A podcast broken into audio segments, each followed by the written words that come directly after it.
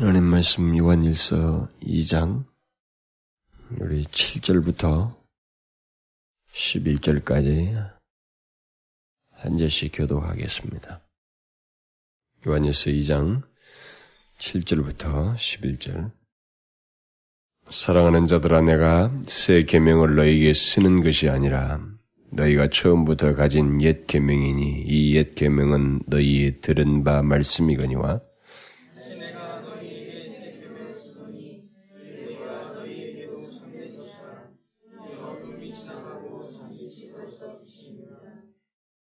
빛 가운데 있다 하며 그 형제를 미워하는 자는 지금까지 어두운 가운데 있는 자요.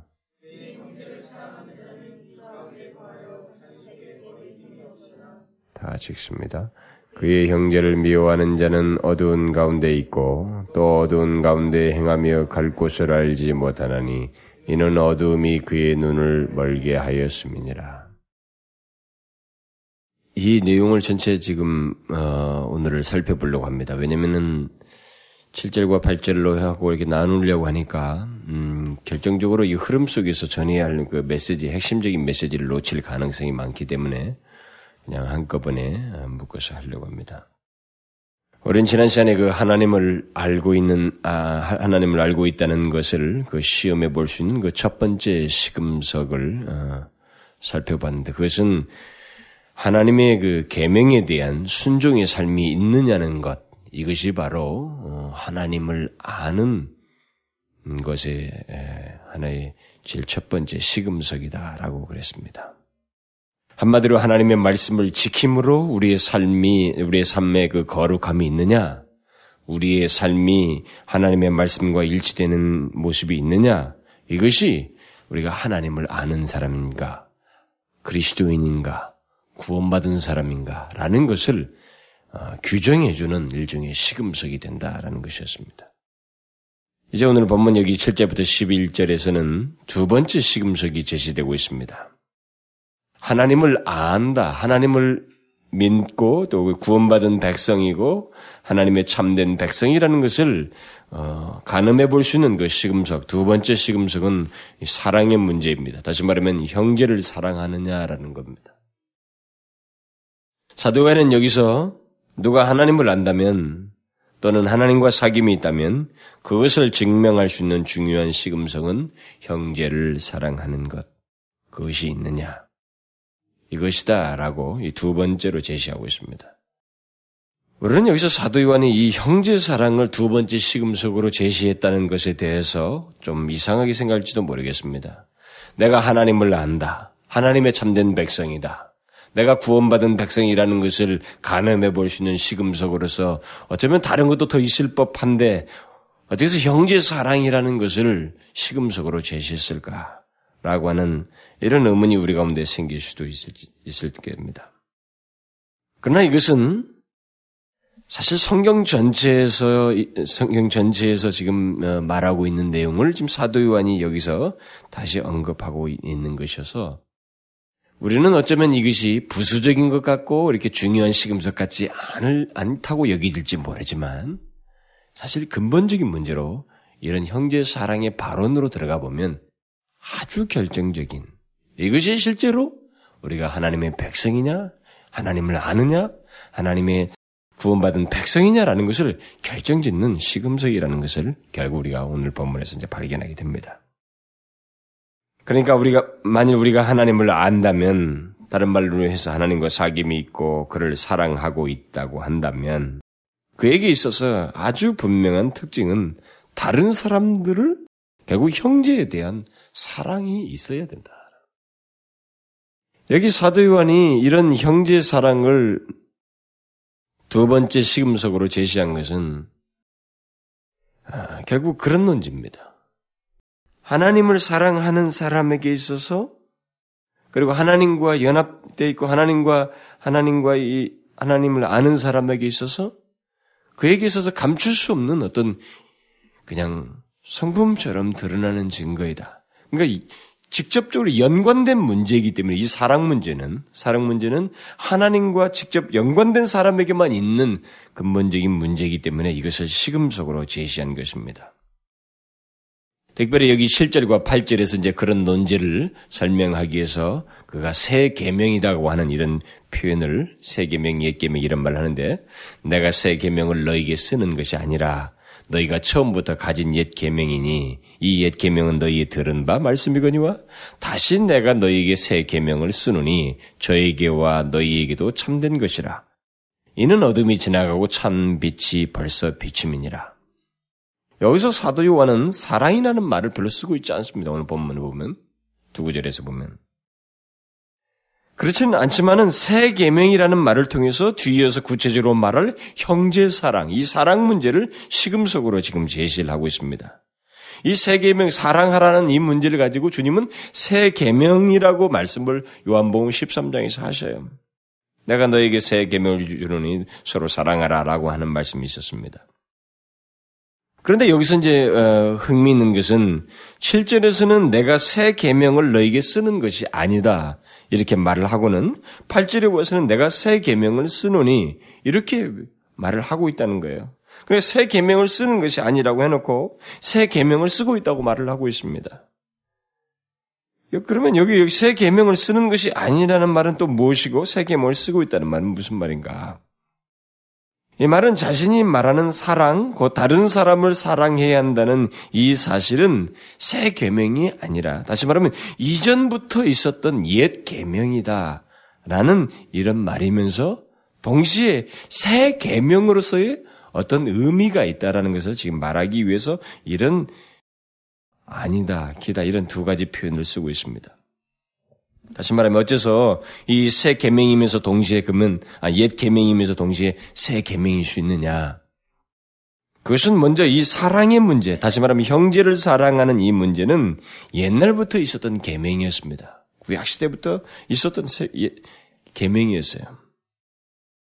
그렇다는 면에서 이제 옛 계명인 것입니다. 여러분도 알다시피 성경의 최고 되는 계명이 무엇입니까?라고 한 율법사가 예수님에게 물었을 때 예수님은 신명기 6장에 있는 말씀을 인용하여서 너는 마음을 다하고 성품을 다하고 힘을 다하여 내 하나님 여호와를 사랑하라. 사랑하라고 하시면서 그것이 첫째 된다고 말을 합니다.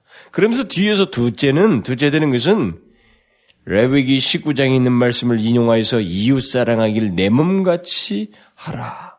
나는 여호와니라. 이렇게 말씀을 하셔요.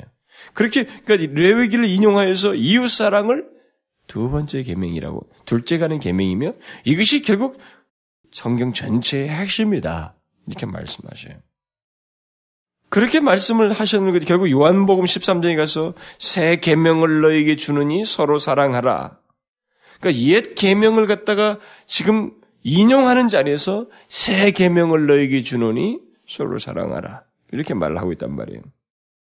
결국 뭡니까? 이 서로 사랑하라는 계명의 출처는 레위기예요. 그러니까 이 사랑의 계명은 구약부터 있었다는 면에서 새 계명이 아니라 옛 계명이다라는 겁니다. 그러면 어떻게 해서 또 이것이 새 계명이 되는가? 그것은 먼저 이전과 다른 여기 사랑의 깊이에서 그렇습니다. 이전의 사랑 개념은 제한된 개념이었어요. 우리가 구약에서 보면은 이 사랑은 이스라엘 백성들이라고 하는 선택된 백성들의 자기 범주 안에서의 사랑을 항상 생각했습니다. 그래서 자기 가족, 자기 친구, 자기 민족, 그래서 자기 민족 외 이방인들에 대해서는 사랑의 대상으로 삼지 않았어요. 그들은 저주를 받아서 마땅한 백성들이고 하나님의 심판을 받아야 하는 사람들로 생각했습니다. 그뿐만 아니라 자기 민족 안에서조차도 죄인들로 칭해지는 사람들, 세리와 창기 같은 사람들, 예수님 당시도 그랬잖아요. 그런 사람들은 도저히 사랑할 수 없는 대상들로 그들이 여겼습니다. 그러나 주님은 그런 이전과의 달리 그의 사랑을 진실로 그와 같은 사람들을 향해서 베푸셔요. 그야말로 자기 이웃에게 나타내십니다. 죄인들까지 사랑하시는 거예요. 그들에게 돌이킴이 있는 한, 그들의 그 하나님 앞에서 회개하는 한, 마치 자기 형제처럼 그들을 받아들이셨어요. 이런 면에서 예수님께서 말씀하신 이웃 사랑은 세 계명이에요. 그러니까 그 사랑의 범위에 있어서 훨씬 넓게 적용을 하고 그 사랑의 정신을 그대로 반영해서 나타내신 것입니다. 또 그 사랑의 깊이 면에서 새 계명이에요. 주님은 자신이 그의 백성들을 사랑하시되 진실로 자기 몸을 죽게 하시면서까지 사랑하십니다. 그가 십자가에서 보여주신 사랑은 도저히 그 깊이를 잴 수 없을 만큼의 사랑이었어요. 그것은 자기가 아니었습니다. 타자를 위한, 이웃을 위한, 죄인들을 위한 사랑을 그렇게 죽음을 내주기까지 실제적으로 보여주신 거예요. 이런 면에서 그가 말씀하신 서로 사랑하라는 말씀은 이웃을 사랑하라는 말씀은 세 계명이에요. 그 다음 또 여기 사도 요한이 인용하는 형제 사랑이 세 계명이라고 하는 것은 이 형제 사랑에 예수님, 이 신약 시대, 예수님 이후에 신약 시대 사람들에게 있어서 이 형제 사랑의 실현 가능성과 능력이라고 하는 면에서 이것은 새 계명입니다. 오늘 본문의 8절에 보면 내가 다시 내가 너희에게 새 계명을 쓰노니 저에게와 너희에게도 참된 것이라 이는 어둠이 지나가고 참빛이 벌써 비춤이니라 그랬어요. 참빛이 비침으로 이 새 계명은 우리에게 참된 것이다라고 말하고 있습니다. 이 말은 무슨 말이에요? 예수 그리스도 안에서 이 새 계명은 참으로 우리 안에서 가능하게 되었다는 겁니다. 바로 예수 그리스도의 생명이 구약 백성과는 달리 이제 우리들에게 있어서 이 새 계명을 지킬 수 있는 마치 내 몸처럼 예수님처럼 그 형제와 이웃을 사랑할 수 있는 능력이 그런 가능성이 우리 가운데 있게 되었다라는 겁니다. 그런 면에서 새 계명이다라는 거예요. 다시 말하면 예수 그리스도 안에서 형제의 사랑을 아주 실제적으로 할 수 있게 되었다는 면에서 여기 주님께서 말하는 이웃사랑, 형제사랑은 새 계명이 된다는 것입니다. 우리 그리스도인들은 형제를 사랑하되 마치 율법적인 태도에 의해서 사랑하지 않습니다. 이것은 예수 그리스도께서 보여주신 그리고 예수 그리스도의 생명, 그 생명을 덧입고 그 생명과 성령의 도우심을 따라 예수님처럼 자기 몸처럼 형제를 사랑할 수 있게 되었어요. 이게 신약 백성들이 가지고 있는 정말 그 새 계명을 신약 백성들만 가지고 나타냈던 모습입니다. 우리 그리스도인들은 바로 이런 맥락에서 어, 이 세상 사람들과 분명히 차이를 갖고 있어요. 이 세상 사람들은 이런 맥락에서 형제 사랑, 형제를 사랑할 만한 능력이 없습니다. 이 세상 사람들은 능력이 없어요. 형제를 여기서 지금 성경에서 말하는 것처럼 새 계명으로서 말하는 이런 형제의 사랑을 할 수 있는 능력이 세상 사람들에게는 없습니다. 아무리 우리가 세상 사람들에게 이 새 계명을 말한들 그들은 이 계명의 진위를 나타낼 수가 없어요. 나타낼 수가 없습니다. 외형적으로 일시적으로는 할 수 있을지 모르지만 근본적으로 할 수가 없습니다. 그것은 예수 그리스도 안에 있는 자들, 그의 생명을 가진 자들만이 이새 계명, 이웃을 사랑, 형제를 사랑하는 일을 할 수 있어요. 마치 포도나무 비유에서 말하는 것 같이 그리스도와 연합되지 않은 그 어떤 가지도 그 열매를 맺을 수 없는 것과 같습니다. 사랑은 바로 하나님의 속성이에요. 그리스도의 성품입니다. 우리는 이 사랑이라는 단어에 대해서 인간들적인 인간과의 관계에서 뭐 무슨 헬라 말로도 무슨 인간의 우정적인 사랑도 사랑이라는 단어도 쓰고 이렇게 막 쓰고 있습니다만은 그러나 그런 사랑의 아주 진위는 아주 본질적인 그 사랑의 그 성질은 성품은 인간의 것이 아닙니다. 순전히 하나님의 성품이에요. 하나님의 것이에요. 하나님의 속성입니다. 그러므로 사랑은 이 세상에 사실 이 세상이 타락한 세상, 부패된 세상, 죄악이 지배하는, 흑암이 지배하는 세상에서는 이 사랑은 익숙한 게 아닙니다. 세상의 것이 아니에요. 익숙한 게 아니에요. 그것은 이 세상 속에서 나올 수 있는 것이 아닙니다. 사랑의 출처는 하나님이에요. 하나님께 속하지 않으면 또 그와 사귐이 있고 그리스도와 연합하지 않는 자는 그 사랑을 나타낼 능력이 없습니다. 그런 면에서 우리 그리스도인들이 아무리 그리스도의 사랑을 세상에 외쳐도 그들은 그것을 이해하지 못합니다. 자기 나름대로 그 사랑을 이해하고 해석할 뿐이지 그 진이 전달이 안 돼요. 사랑이신 예수 그리스도 아니 하나님 그리고 그리스도와 연합되지 않냐고는 이 사랑의 형제 사랑, 주님께서 여기서 말씀하신 이 세 계명의 형제 사랑을 실현할 수도 이것이 말하는 진의도 이해를 못해요. 자기 나름대로 그냥 해석할 뿐입니다. 음, 그것은, 아, 누군가에게 우정적으로 좋아해주는, 남들에게 좋은 일을 해주는가 보다. 자기들이 가지고 있는 그 개념만 그저 대입시킬 정도밖에 안 되는 거예요. 그러므로 엄격한 의미에서 이 세상 사람들은 그리스도인들이 외치는 사랑을 실천할 능력이 전혀 없습니다. 설사 그들이 다, 다소 상대적인 선행이나 어떤 자선 활동을 해도 그것은 명분과 사상의 지배를 받아서 어떤 사상 같은 거 말이죠. 종교적인 사상이든 어떤 사상, 유교 사상이 어떤 뭐 윤리적인 사상, 학교에서 배운 사상이든 그런 사상의 지배를 받아서 그렇게 할 뿐이에요. 그냥. 그러나 하나님으로부터 기인된 것은 아니라는 거예요. 하나님으로부터 기인된 바로 새 계명 형제 사랑은 아니라 이 말입니다. 그 여기서 말하는 형제 사랑은 하나님 그리스도와 연합해서 나오는 거예요. 그 생명의 기인에서 나오는 사랑입니다. 하나님의 성품인 그 사랑의 행위가 아니라 이 말이에요. 그 사랑, 곧 하나님의 성품인 사랑은 그리스도와 연합한 자에게만 있는 능력이고 가능성입니다. 이것은 그리스도의, 그리스도의 생명이 그리스도인들에게 주어져서 나타나는 것이에요. 물론 이런 말을 하게 되면 사람들은 문제제기를 할지도 모릅니다.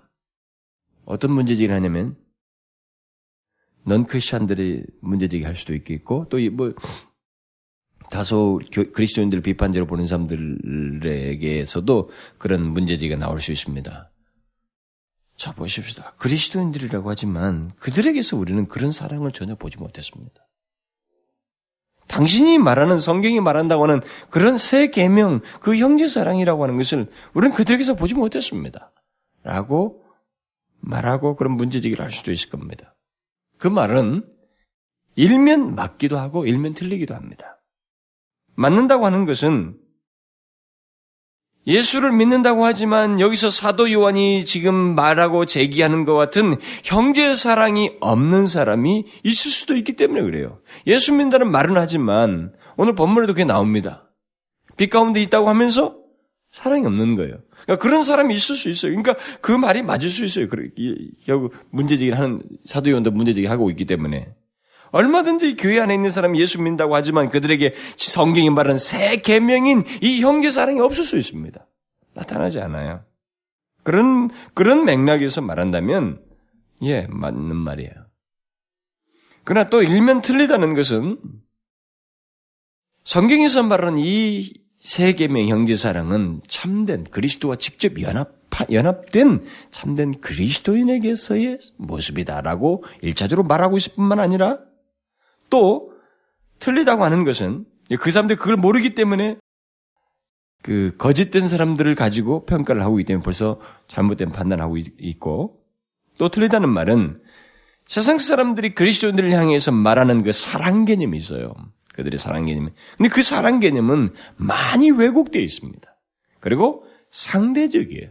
그리고 외형적입니다. 그런다는 면에서 틀려요. 성경이 접근을 못 합니다. 그럴 만한 이해 능력이 그 이들에게 없어요. 기독교 신앙을 전혀 이해하지 못하면서 그저 사회 윤리나 사회 가치나 어떤 대중적인 사상의 영향을 받아서 판단하는 일이 허다하기 때문에 때로는 별로 들을 가치도 없어요.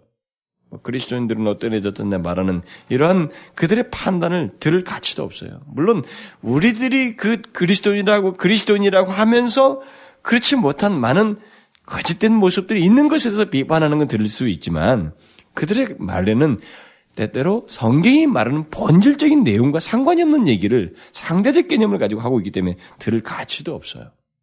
예를 들면 이런 겁니다. 한 여인이 예수님께 300데나리나 되는 그 옥합을 깨뜨려서 기름을 부었어요. 그때 주변에서 벌써 가론 유다를 비롯해가지고 주변 사람들이 반응했던 거죠. 넌 크리스천일 중에 넌 크리스천들의 반응이 뭡니까? 이건 예수님의 태도하고 모순된다라고 하는 거예요.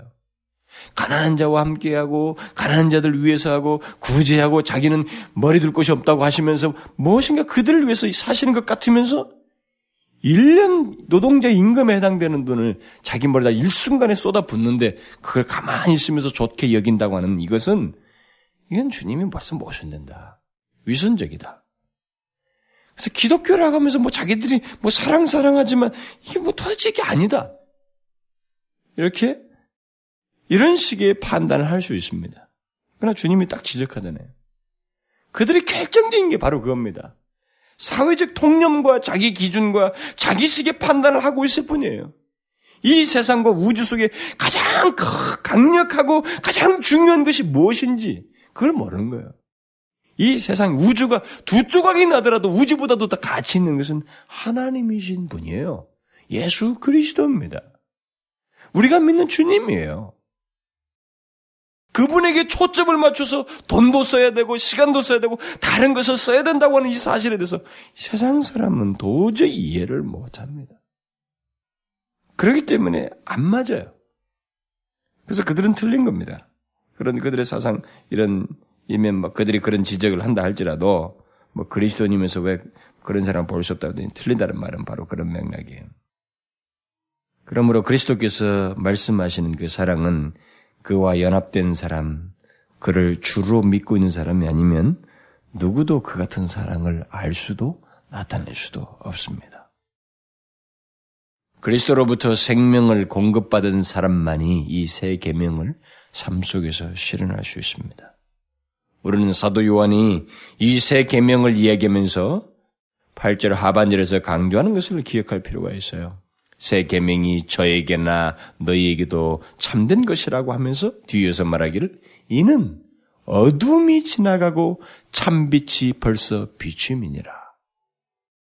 그러니까 이 말은 이 새 계명을 지킬 수 있는 사람은 어둠, 다시 말하면 이 세상에 있지 아니하고 참빛, 다시 말하면 예수 그리스도 안에 있는 자여야만 한다라는 거예요. 새 계명을 있는 사람은 어둠에 있는 한 도저히 안 되는 거예요. 그러면 이제 구체적으로 어떤 사람이 하나님을 아는 사람인가? 여기서 두 번째로 제시하는 이 시금석에서 지금 말하는 말하려고 할 때, 그럼 어떤 사람이 하나님을 아는 사람인가? 결국 형제 사랑 세계명을 지키는 사람인데, 그걸 구체적으로 이제 지금 구절부터 설명을 하는 거예요. 이 사랑의 시, 험을 어떻게 적용할 수 있느냐를 갖다가 구절 이에서 설명을 하는 겁니다. 여기 9절부터 11절 사이에서 사도 요한은 두 개의 긍정적인 사례와 하나의 부정적인 그 언급을 통해 사례를 얘기하고 있습니다. 먼저 부정적인 그 사례를 9절부터 얘기를 하는데 빛 가운데 있다 하면서도 형제를 미워하는 자를 말하고 있습니다. 사도 요한은 빛 가운데 있다고 말을 하면서도 형제를 미워하는 자는 하나님과 사귐이 있기는커녕 또는 그를 알기는커녕 지금까지 어둠 가운데 있다 그랬어요. 그는 여전히 어둠 가운데 있는 자이다라고 말하고 있습니다. 여러분 이 말이 무슨 말인지 아시겠어요? 사도관이 지금 뭘 어떻게 말을 하고 있는지 알겠어요? 이 어조를 좀 이해하시겠어요? 빛 가운데 있다고 하며 이제 하면 여기는 말하며예요.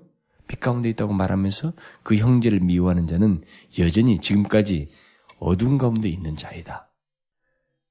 다시 한번 우리가 놀라는 겁니다. 지난번 설교에서도 제가 앞부분 얘기하면서 6절을 얘기하면서 얘기를 했지만 사도 요한의 이 정의는 규정은 아주 단호해요. 그렇죠? 자 보세요. 빛 가운데 있다고 말을 하는데 그런데 네가 진짜 형제를 미워하는 자이면 너는 뭐 그리스도인이고 뭐 둘째 치고 너는 어둠 가운데 있는 자야. 이렇게 딱 말하고 있는 거예요. 정의가. 대단히 선명한 규, 규정을 하고 있는 겁니다. 그러니까 조금도 주저하는 기색이 없이 딱 잘라서 얘기해버리는 거예요. 빛 가운데 있다고 하면서 그 형제를 미워하는 자, 그는 여전히 어둠 가운데 있는 자이다. 도저히 어떤 부수적인 질문조차도 할 수 없을 정도로 분명한 말씀을 하고 있습니다. 만일 누가 형제를 미워하고 있다면 그가 빛 가운데 있다. 나는 그리스도이다. 예수를 믿고 있다. 하나님을 사랑한다. 이건 거짓말의, 거짓말이라는 것을, 거짓말쟁이라는 걸 넘어서서 어둠 가운데 있는 자이다. 라고 말을 하고 있습니다. 저는 이 본문을 살피면서 이 말씀으로 인해서 두렵고 떨리는 마음이 생겨요. 두렵고 떨리는 마음을 갖게 돼요. 왜, 왜, 왜 그렇습니까? 사도 요한은 형제를 미워하는 자는 어둠에 처할 가능성이 있다. 누군가를 너희들이 형제라고 하면서 그들을 미워하는 자는 어둠 가운데 처할 가능성이 있다. 이렇게 말하지 않냐고 아예 어둠 가운데 있는 자이다. 이렇게 말을 하고 있어요. 얼마나 딱 부러지게 얘기를 한 말이에요. 이 말은 결국 형제를 미워하는 자는 자신이 어두운 가운데 있는 자인 것을 감출 수 없이 나타내고 마는 것이다. 라는 이런 표현이에요. 결국 자기가 형제를 미워하는 모습을 통해서 자신의 존재를 드러내는 것이다. 내가 어둠 가운데 있는 자인 것을 드러내는 거야. 자기 상태가 그렇다는 걸 말해버린다. 이 말이에요. 그러니 말이죠. 우리 안에서 그리스도인이라면 성품이 하나밖에 없다는 거예요, 결국. 형제를 미워하는 것이 지속적이지 않다는 겁니다. 그게 있다면 그는 그가 어둠에 있다는 것, 어둠 가운데 있는 존재요. 어둠 가운데 있다는 것을 드러낸다라는 겁니다. 그러니까 여러분 예수를 오래 믿으면서 응? 이 형제를 미워하는 게 몸에 배 있는 거 있잖아요. 그거 굉장히 심각한 거예요, 진짜. 이게 설교를 준비하면서 저도 많이 가책됐습니다만은 굉장히 심각한 거예요. 이 얼마나 분명한 시금석이에요? 여기서 사도 요한은 우리가 무엇을 말하는가를 묻고 있지 않습니다. 내가 빛 가운데 있다, 뭘 하고 있다고 말하는 것, 우리가 무엇을 말하는가를 지금 묻고 있지 않아요. 빛 가운데 있다. 주를 믿고 있다. 주님을 사랑한다. 그와 연합한 자이다.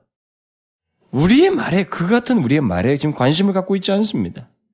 우리의 존재에서 우러나오는 삶과 행동이 무엇이냐는 것이 중요하다는 거예요.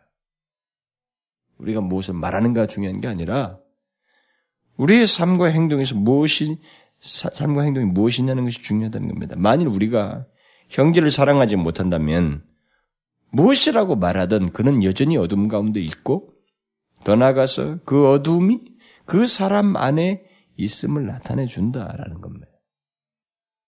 요한은 여기서 우리가 누구인지를 나타내 주는 것은 우리가 가진 생각이나 어떤 견해로, 견해를 말하는 것이 아니라 사랑의 삶이다.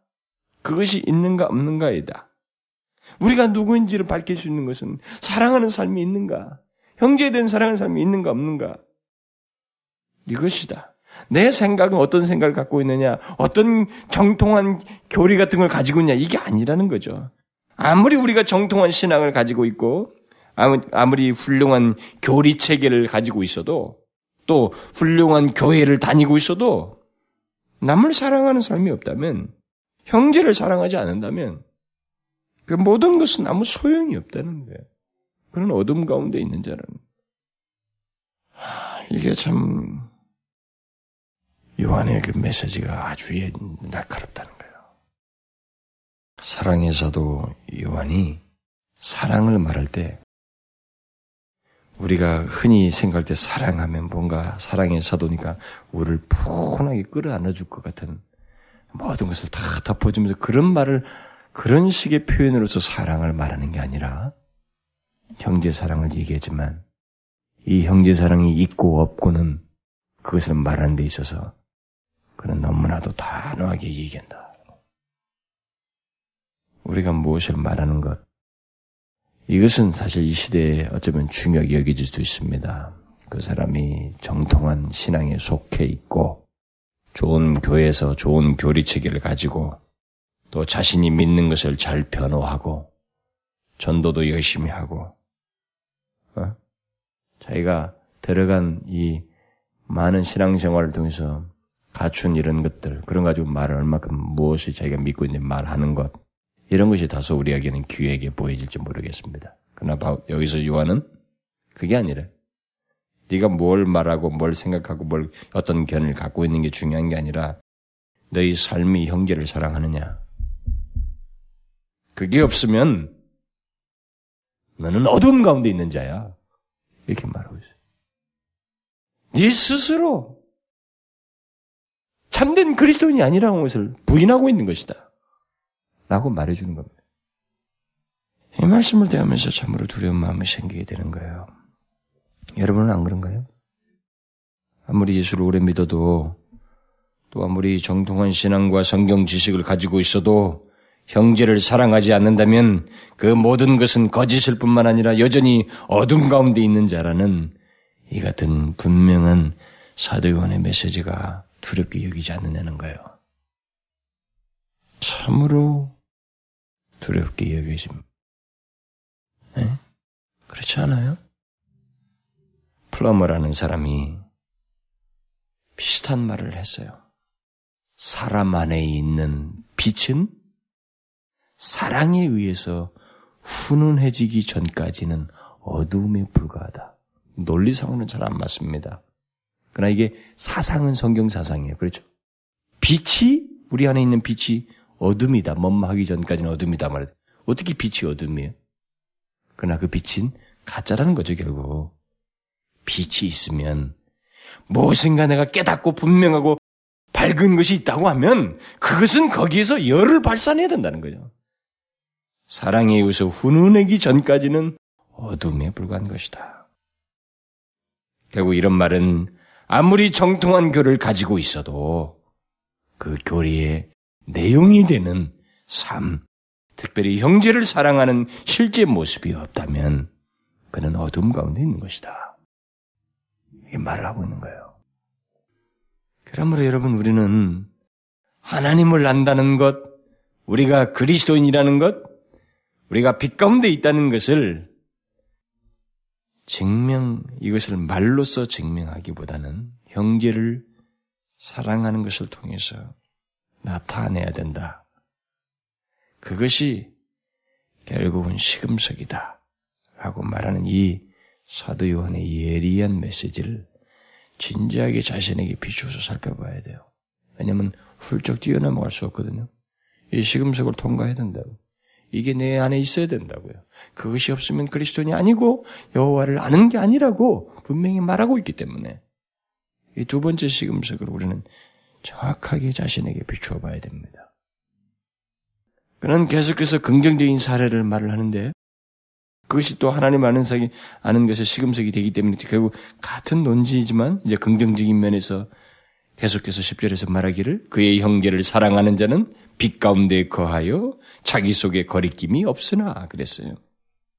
앞에서는 형제를 사랑 미워하는 걸 얘긴데 사랑치 않는 거 이제는 사랑하는 자는 빛 가운데 거하여 자기 속에 거리낌이 없다 그랬어요. 결국 그리스도인이란 바로 이런 것이다라고 하는 것을 이제 반대적으로 표현을 해주는 겁니다.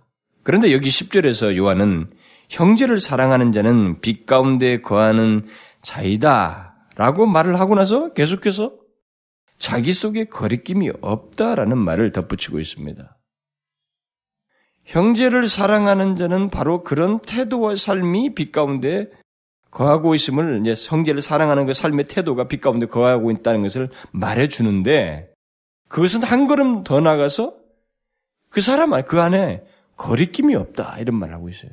이 거리낌이 없다는 말은 스스로에게 걸려 넘어지지 않을 뿐만 아니라 다른 사람에게도 걸림이 되지 않는다 라는 그런 식의 논지입니다. 그러니까 형제를 사랑하는 자는 자기 스스로에게도 그렇고 다른 사람에게도 걸림이 되지 않아요. 걸림돌을 놓지 않습니다. 그러니까 형제를 사랑하는 자 이것은 자기 자신에게도 증명이 되지고 다른 사람에게도 다른 사람에게도 아, 이 사람이 하나님을 아는 자이구나. 응? 그리스도인이구나. 구원받은 백성이구나. 라고 하는 것을 나타내는 일종의 증거도 된다라는 거예요. 그 누가 나를 모함해서 판단하는 것만 아니고 제대로 나를 정확하게 보아서 나를 판단했다면은 같은 신앙인으로서 예수를 믿은 사람이 판단한 그 판단에서 당신은 정말 사랑도 없어. 형제 사랑이 없어. 이렇게 말한다면 그것은 내한테 충격적인 말이 될 수 있는 거예요. 이런 면에서 보게 되면. 당신 오래 예수 믿어봤지만 당신의 얼굴에서는 당신의 삶에서는 사랑이라고는 하나도 없어. 형제에 대한 이해와 형제에 대한 사랑이 하나도 없어. 라고 분명히 객관적으로 많은 자료에서 그것이 언급되어진다면, 그 판단이 그렇게 많은 사람에서 나와진다면, 그것은 정말 충격적인 겁니다. 응? 형제를 미워함으로 인해서 다른 사람에게 걸림이 된 거거든요. 그 사람은 결국 어둠 가운데 있다는 것이. 구원받은 게 아니라 빛 가운데 있다고 말만 떠들어댔지 어둠 가운데 있었다는 거예요.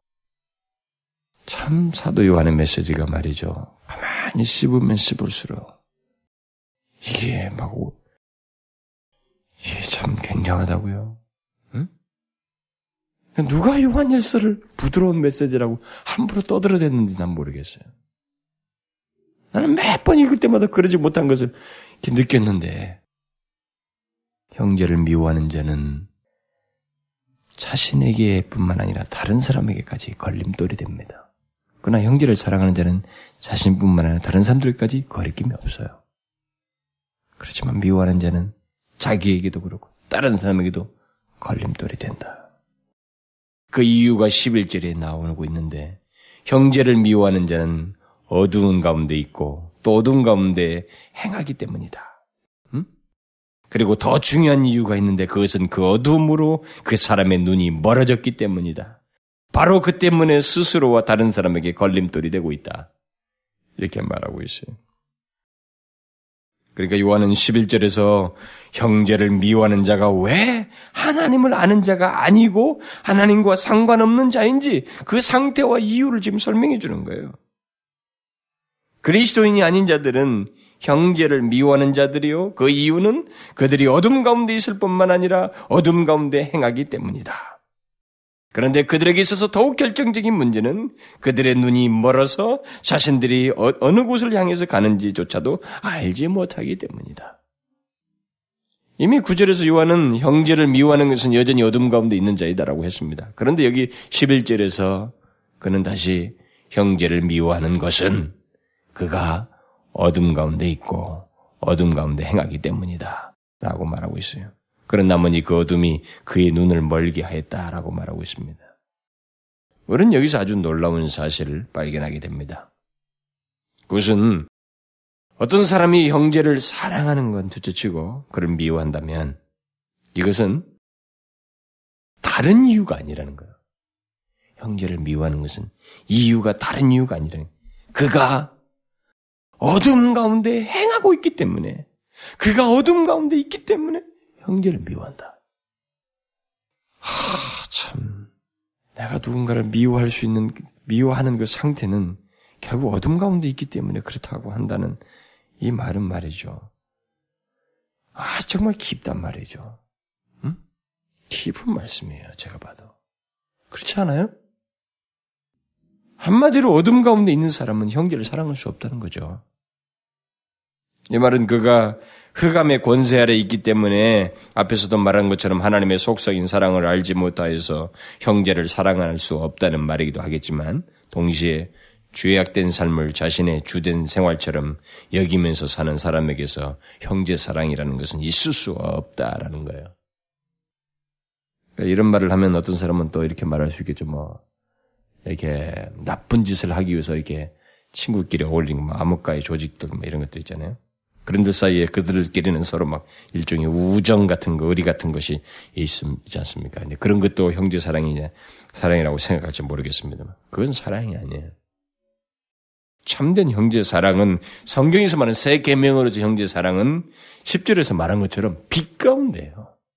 빛 가운데 거하면서 또 자기 속에 거리낌이 없는 가운데서 갖는 사랑이지. 흑암 가운데서 죄악 가운데 있으면서 누군가를 위해서 애써주는 것은 같은 죄악 속에서 누군가를 위해서 뭐 해주는 것은 소위 말하는 사랑이 아닙니다. 그러니까 우리가 어떤 가운데 죄악 가운데 있으면서 누군가를 사랑한다는 것은 있을 수도 없고 오히려 그 가운데서는 미워하는 거죠. 그러므로 형제를 미워하는 자의 실체는 우리가 쉽게, 쉽게 생각하는 것 이상으로 심각한 원인을 가지고 있다는 거죠. 우리는 형제를 미워하는 것에 대해서 사실 굉장히 가볍게 생각하고 있고 또 그렇게 할 수도 있는데 오늘 본문을 보니까 너무 심각한 원인이 있다라고 하는 사실을 밝혀주고 있어요.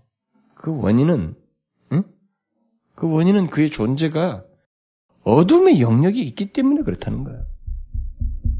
형제를 미워하는 것은. 그가 어둠의 영역이 있기 때문에. 어둠에 의해서 지배를 받고 있기 때문에. 죄악 가운데 있기 때문에. 형제를 미워하고 있다. 이런 진단은 결국 형제를 미워하는 자는 결코 하나님의 자녀일 수 없다라는 거예요. 이완은. 그는 분명 넌 크리스천이다. 하나님을 아는 자가 아니다. 이렇게 말을 하고 있는 거예요. 그렇지 않고는 11절을 해석할 수도 없고 이해할 수도 없어요.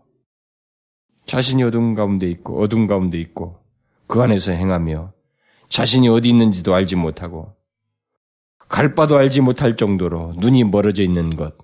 그래서 형제를 미워하는 자. 그거 어떻게 해요? 그건 그리스도인이 아니다라는 거죠. 그는 하나님을 알지도 못하는 자요 구원과 상관이 없는 자이다. 라고 요한이 말하고 있습니다. 여러분 이것을 곰곰이 생각해 보십시오. 제가 사실 이걸 가지고 좀 더 메시지를 두 번으로 나누었다면 저는 이 부분을 한 번 더 설교했을 것 같은데 흐름상 한 번으로 끝냅니다만 한 번 곰곰이 생각해 보십시오. 형제를 미워하는 것에 위하는 것은 간단한 원인이 아니라 아주 심각한 원인이라는. 그것은 자기는 뭐 그리스도인이요 빛 가운데 있다고 아무리 떠들어댄 늘 심각한 원인이 자기도 알지 못할 정도 원인인데 그것은 어둠 가운데 있고 죄악 가운데 있기 때문이다라는 것. 어둠의 상태를 가지고 있기 때문이다라고 말하고 있습니다. 정말로 사도 요한이 정확한 진단을 해주는 것 같아요. 나는 정확한 영적 의사와 같은 메시지라고 봐죠. 또 우리가 여기서 놓치지 말할 것이 있는데 그것은 형제를 사랑하는 자는 아까 자기 속에 거리낌이 없다고 그랬어요. 그러나 그것에 반대로 형제를 미워하는 자는 거리낌이 있다고 그랬습니다. 이 말은 다른 말로 하면 자기 자신뿐만 아니라 다른 사람들에게까지 걸림돌이 된다는 거예요. 형제를 미워하는 자는 자기 자신에게도 걸림돌이 되지만 다른 사람들에게 걸림돌이 됩니다. 아까도 말한 것처럼 상태가 어둠 가운데 있기 때문에 형제를 미워하게 되는 데는 여러 가지 것이 있어요. 뒤섞인 게 있습니다. 이 형제를 미워하는 그런 면에서 스스로 흥분도 잘하고 스스로 모욕감도 느끼고 스스로 화도 잘 내고 자기 자신에게도 걸림김이 거리낌이 걸림돌이 되는 겁니다. 그렇게 하면서 그리고 다른 사람들에게까지 이제 결국 누군가를 대상을 두고 하는 것이니까 걸림돌이 되죠. 대부분 그런 사람들은 결국 뭐겠어요? 지나치게 민감해요. 지나치게 민감함으로 있어 자기 스스로에게 걸림돌을 만든 겁니다. 그리고 다른 사람들에게까지 어려움에 빠지게 합니다. 그러나 그리스도인은 그렇지 않다는 거죠. 그리스도인은 형제를 사랑하기에 자신의 삶 속에서 거리낌이 없습니다. 이타적이기 때문에 그리스도인은 삶을 살면서 또 다른 사람들과의 관계 속에서 계속적으로 넘어지지는 않습니다. 물론 다른 사람들도 그들에 의해서 그리스도인들에 의해서 넘어지지는 않습니다. 왜냐하면 그리스도의 사랑을 아는 그리스도인들은 자신에게도 결점과 부족함이 있는 줄을 알고 다른 사람들의 결점보다는 장점을 더욱 귀히 여기는 나한테도 저런 것이 있는데 그렇지만 저에게는 저런 장점이 있잖아. 그들을 사랑의 마음으로 보기 때문에 그들은 양 거리낌, 거리낌이 그들에게는 없습니다. 그리스도인은 자신도 주님이 구하지 않았으면 그들과 똑같은 사람이라는 걸 알고 있기 때문에 자신 또한 사람들을 미워하고도 남을 사람이라는 것 구원받지 않았으면 그래서 결국 멸망받을 사람이라는 걸 알고 있기 때문에 오히려 미워하기보다는 사람들을 그들을 연민과 사랑으로 바라보는 거예요. 그래서 그리스도인에게는 형제에 대한 사랑이 빼놓을 수 없이 있는 겁니다. 연민, 사랑, 죽어가는 영혼들에 대해서 내가 저 상태에 있었으면 저렇게 다 죽었을 텐데 그 상태를 알기 때문에 불가피하게 형제에 대한 사랑을 갖고 그들을 돌아보기를 원한다는 거죠. 이게 그리스도인의 특징이라는 거죠. 그리스도인은 자기가 용서받았으므로 다른 사람 또한 용서하는 자들입니다. 그렇죠? 그러나 만일 빛 가운데 있다고 말을 하면서도 형제를 미워하고 용서하지 못하는 사람이 있다면 그는 지금 어둠 가운데 있는 자이다. 라는 거죠. 빛 가운데 있는 자들은 하나님의 사랑의 법 아래에서 다른 사람을 바라봅니다. 그래서 그들을 그 하나님의 사랑으로 사랑하기를 원한다는 것이죠. 우리는 여기서 사도 요한이 우리가 빛 가운데 거한다는 것과 형제를 사랑하는 것이 분리시킬 수 없는 것으로 묘사하고 있는 것을 잘 염두에 둬야 됩니다. 음? 빛 가운데 거하는 것과 형제를 사랑하는 것은 분리시킬 수 없습니다. 이것이 분리되어 있는 것은 그가 가짜라고 하는 거예요.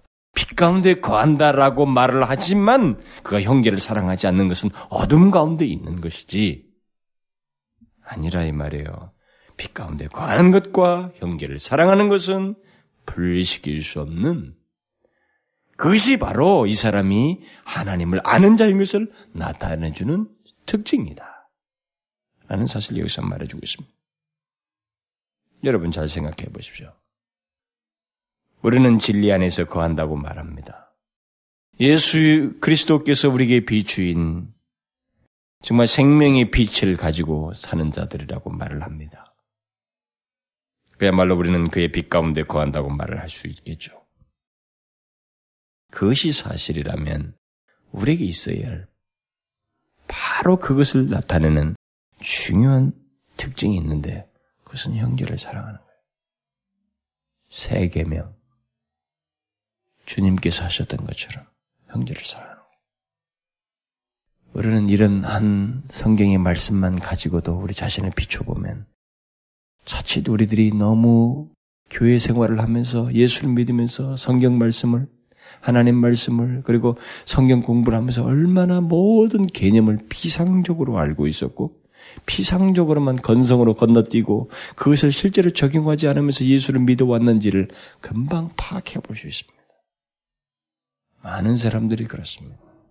하나님의 진리를 건성건성으로 피상적으로 생각합니다.